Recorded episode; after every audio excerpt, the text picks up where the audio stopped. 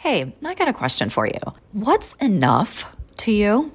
Like, when do you know you've done enough and that the thing you've done is good enough? Today's episode is all about perfectionism. And I'm going to go full on psychology nerd about your inner critic. And then I'm going to guide you through an exercise so you can start taking it easier on yourself. Hey, I'm Vicki Smith. I'm a psychotherapist and a coach for people pleasers and perfect people, and you are listening to Power to the Pleasers. Hey, it's Vicki Smith. Welcome to Power to the Pleasers podcast. Want to start doing things on your terms and finally feel confident just being yourself in relationships? Well, you've landed in the right place. Here we break down your people pleasing and perfectionistic patterns so you can move from being polite and doing it right to showing up, speaking up, and even laughing it up with people. Not sure it's possible? Well, stick around, friend. I'll show you how.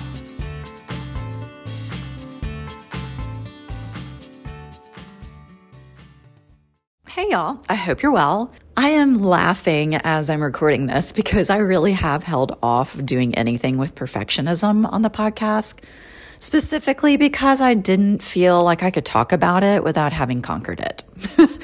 in other words, without being perfect at being in recovery from perfectionism. And if that is not the quintessential cluster fuck of perfectionism, I don't know what is. I mean, the irony in that is is rich.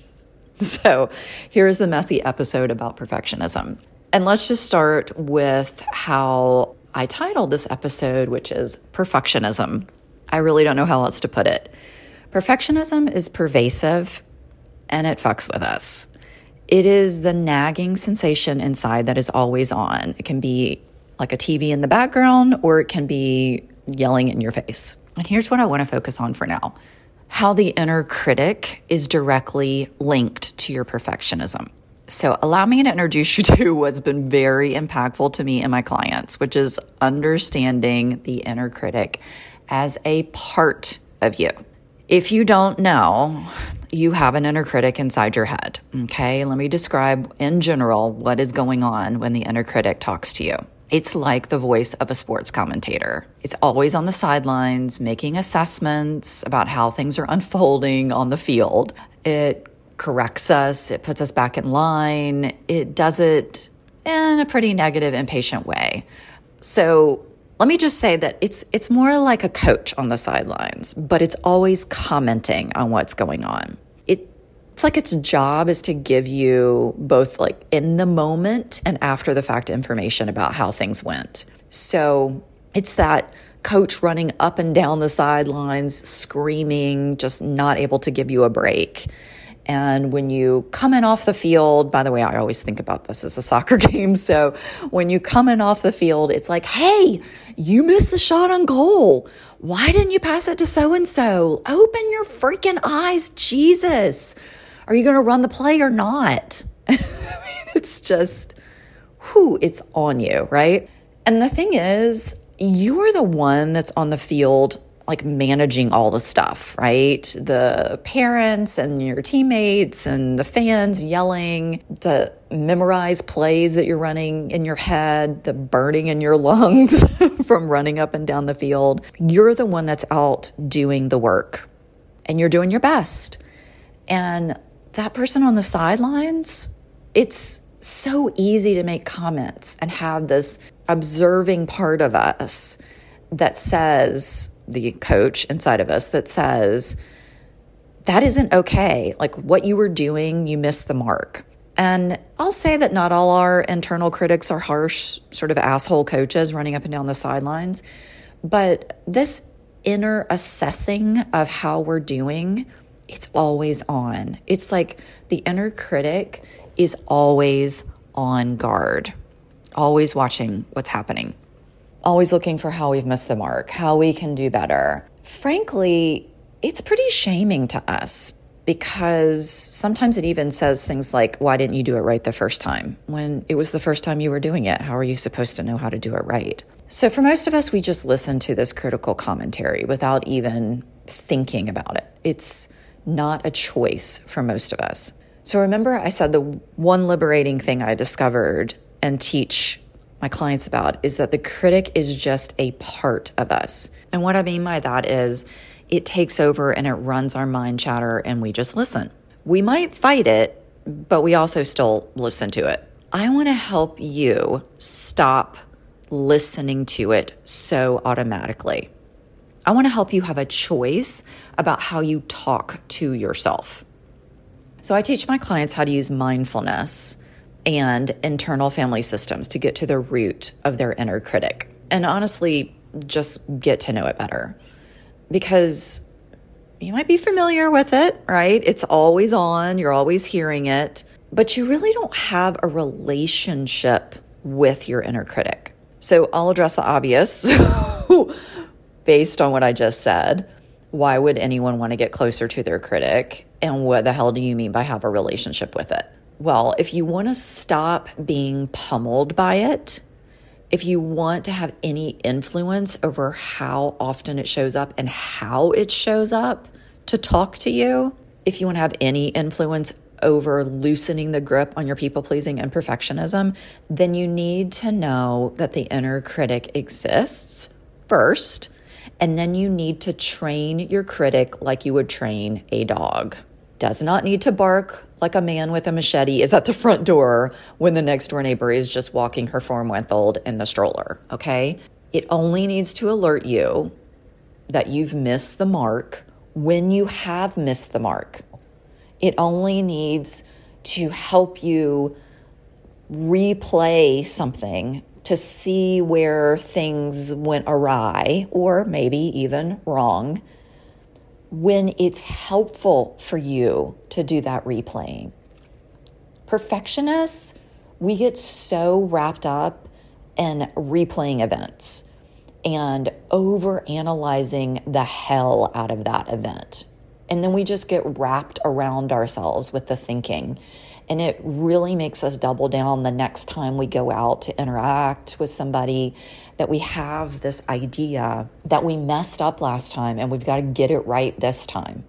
And the critic has definitely been part of us, you know, looking at the messed up part and figuring how to do it better. So, I want to help you with that. I want you to have a choice and influence in how you talk to yourself and how this inner critic and you figure out how you're going to deal with assessing and reflecting on your life. So, let me talk to you about mindfulness. Okay, there are several superpowers in mindfulness. One is attention, one is having influence over your thoughts, and then one is feeling calm inside. I'm going to work on those first two, and I'm going to give you just a little taste test. Well, let me say this taste tester of feeling calm inside right at the end. So please stay. Okay, so let's go with attention. Attention is everything when it comes to practicing mindfulness. Attention is everything when it comes to practicing mindfulness. If you want to change anything, you need to be more aware of it. It needs to become very interesting to you. Whatever you're interested in is what and where your attention will go and where your attention will stay. Do you want to be purposeful about how you talk to yourself? Or do you want to continue to follow this critical voice blindly? Or should I say, let it commentate your life without your influence or collaboration over what it focuses on and how it, it tells you about what it's seeing. Because while it may want you to do things differently so that you avoid judgment or rejection or feel shameful things, feel shameful feelings, not everything needs correcting. Remember, not everybody is a mass murderer coming to the front door, it's just a stroller going by on the sidewalk. We don't need to have this part of you, this particular perspective running in every aspect of your life. So get really curious and interested in what you are thinking, what you are saying to yourself through this inner critic's voice. Here's a real life example. If you want a new car, say you're really excited about yellow Mini Coopers, then you are going to be interested and on alert to anything yellow that's driving around you. Oh, is that my car? Is that the car I want? it's going to be top of mind for you. You can be interested in your inner critic, your critical voice, the critical part of your personality that has the mic all the time, just like you can be interested in yellow Mini Coopers. Mindfulness is about observing what has been going on inside that you just assume that you had no control over. One of these things is how we think and what we think. So there is a movie playing inside your mind all the time. It is a storyline being narrated by someone, when it's the inner critic, by someone who is afraid of being judged. And how freaking fun is it to watch a horror movie in your mind all the time? You got to be more influential about who is narrating your life, my friend. so, I'm going to guide you through a mindfulness exercise to help. And I'm going to encourage you to check out the freebie in the show notes as well, because it's going to take you one step further than I can do in this episode. I don't want to overload you in this episode. I'm going to teach you all about working with your thoughts and not letting them jerk you around so much but once you have some space with your critical thoughts, you're going to want to get to know why your critic does what it does to you, why it's on hyper alert, why it sees things through a negative lens, what it feels like it's doing for you by giving you feedback about everything that it thinks has gone wrong. Okay. So, freebie is going to guide you through what to do after we've done this mindfulness exercise and you've gotten some distance from your critic. And the the freebie, the guide, is gonna kind of ask you to channel your inner Barbara Walters, if you will, and you're gonna interview your critic. And it is going to be very interesting to you to find out what is going on underneath all this incessant yammering. Okay. So if you want to change anything, you're going to need awareness which I'm going to help you with through this exercise in the episode today. And then insight is going to come from that awareness. And I want you to move that insight into action. So, I'm going to give you all three with this show and the guide. So please check out the guide, okay? All right, you ready for some mindfulness? You are going to learn how to catch your thoughts. They are like butterflies, and you have a big ass net. So get ready if you want to take some notes. I'm going to walk through step by step how you're going to catch your thoughts through this mindfulness exercise. One, you want to acknowledge that you have thoughts that are self judgmental in nature, that or are critical in nature. You're going to get really interested in what you say inside your head about how you are doing in life you're going to get really curious about this ongoing commentary, the assessments that you automatically make in a nanosecond about literally everything that you're involved in.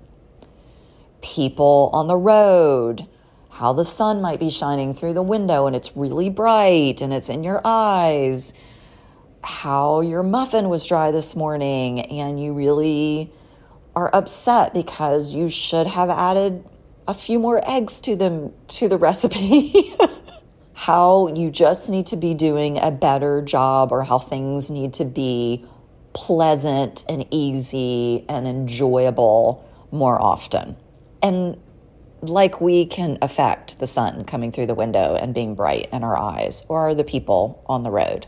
But the critic doesn't care. It just says, I'm going to make a comment about this and I'm going to assess that the sun coming through the window is not pleasant right now. And I'm just going to say it. Great. Thank you, critic. As you start to hear this voice, I want you to name it. You can name it critic. That's fine. You can name it the gremlin. You can name it butt face for all I care. Whatever you want to name it, I just want you to stop identifying with it so much and make it a separate part of you. So when you are aware that there's sort of an itchy, scratchy thought in your head, then I want you to say to yourself, and if out loud is an option, even better, the critic is talking right now, or hello, butt face, whatever you want to do. This is going to help you sort of step outside of it a little bit. And this is the beauty of mindfulness You've put your attention on something and now and you're observing it a little bit and from that observer place you have enough distance from it that you can now do something with it. You're not taken over by it. You can affect it change it. Okay? Key piece here. Now if it is hard to sift out the voice in the beginning because it's so easy to over identify with it i want you to be on the lookout for the feelings that are caused by your inner critic and I know you know what this feels like, okay? So you can just reflect back on some time that you've been, you know, not so nice to yourself. My guess is that you're probably like me. And when I start to be harsh with myself, I feel tight, I feel anxious, my mental chatter just revs up because I'm always like trying to figure out like where I went wrong. I'm over analyzing past events like crazy. I often kind of start to churn about future on certain events. Ah, clenching, clenching tightness, stomach clenched, jaw clenched, just tight, tight, tight, right? It's almost predictable how people describe being critiqued. And it, it has that shaming feeling to it, right? Like a lot of times we're pulling inward and we're kind of holding on like we're bracing for impact. So this is straight up fight or flight in your nervous system, right? And that means that you're on alert. And I told you uh, just a minute ago that your critic is always on guard. So, yep, this is it. Alarm bells are going off. So, I want you to get curious and interested in how it feels when you tell yourself you should have done better about something, um, or when you're caught in this kind of circular thinking of overanalyzing because if you can't catch the thought right away because it's so ingrained in your mind, then go to the body and see if you can notice, like, oop, I'm caught here. And then reverse engineer it and see, like, what was I just thinking? What sentence was I saying to myself in my mind that was critical? And then do step one, name it so you can separate it from it. Then I want you to write down what you're saying to yourself. You have got to get this out. I want you to see it if you put it on a piece of paper and writing it with your actual hand instead of typing it on your phone or your keyboard is actually better because it engages parts of your brain, different parts of your brain. But whatever, just get it out. I want you to see it because that's going to help you unblend from it a little bit more. Maybe write down three to five sentences in your mind that you say to yourself um, critic is not going to be creative. Let me just tell you this: circumstances can change, but it will say similar things. So you're you'll find a theme, and maybe there'll just be one or two things that you kind of notice. Like I say this to myself a lot: one or two different things. One of the things I actually say to myself a lot is, "Why can't you fill in the blank?" Right? Get your shit together? Why can't you get out the door quicker on time? You know, so you'll figure it out. But I want you to write down what you're saying to yourself. And then I want you to leave it alone for a day. I want you to take a break from it. So you're really acting to, uh, you're really taking action as you're unblending and separating from this. Close the book, close out the Word document, whatever you've done and move away from it. Okay. You are just doing data collection through this mindfulness exercise. You're not trying to do self therapy or anything. So walk away from it. When you're ready to come back, I want you to read it out loud. I want you to hear yourself talk to yourself. Notice what feelings come up, probably some of those tight feelings. Notice if you believe what you're reading out loud immediately or if with some time and distance, you start to notice that you're not taking in everything as a fact or truth. Because when we don't separate from something, when we don't unblend from our thoughts, catch our thoughts, and name them as thinking or the critic, and do all these things, make all these gestures to separate ourselves, then we just take it hook, line, and sinker. We just believe it and we believe it as truth, and it's not. It's just one part that has an observation about how things are going, and that observation is through a critical lens. I'll say this a fearful lens, a lens that is afraid of being judged and rejected and shamed. Remember when I said earlier that I was going to give you a little taste tester about how to go easier on yourself? Okay, this is it. I now want you to add in some mindful self compassion. So you're continuing on your mindfulness practice. I want you to put a hand on your heart and I want you to say to yourself something like this. You can borrow one of these, you can come up with one of your own. I know when I talk this way to myself, it causes me to feel tight inside. I know when I talk this way to myself, I am causing suffering inside. This is an old habit and I am reworking it. I know this is just one part of me, one perspective from which I'm seeing things. I see this list and I say to myself, I'm sorry I've treated myself this way for so long. I am working to unblend from my critic and not automatically follow its storyline. This will take some time. I am here for myself through this change. Ah, even just reading those, I just noticed that yeah, there's more breath, there's more space. So I'm going to stop there. It's a nice place to stop, honestly. I've given you a lot, but it's one aspect of mindfulness that I think is so vital, which is catching our thoughts, naming that we're thinking, going one step further and naming that it is a part of us specifically the critic inside, and then getting a little bit of space from what that critic says. You can get there. You can get space between you and your critical voice with mindfulness. Just practice this exercise. All right, I'm going to talk more about self compassion in my next episode, so please tune into that. And hey, don't forget to check out the guide. Don't overlook it because it will really take you a step further than this first step of mindfulness. I'm so excited to begin to share internal family systems with you. It is a beautiful, rich, all that sounds really corny, but it is such a game changer as far as helping you not take things so personally, helping you know yourself better. I mean, isn't that enough? So please go to the show notes and download the free guide. And I'll look forward to talking to y'all again. This has been fun. I love talking about mindfulness.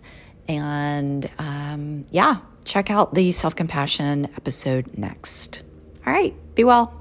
Hey, thanks so much for listening. If this has been helpful for you, I'd so appreciate it if you could take a moment and just rate and review, and then others might be able to find us more easily. And please also share with friends that could use this information too. Okay, thanks again, and I look forward to sharing more episodes with you in the future. Take care.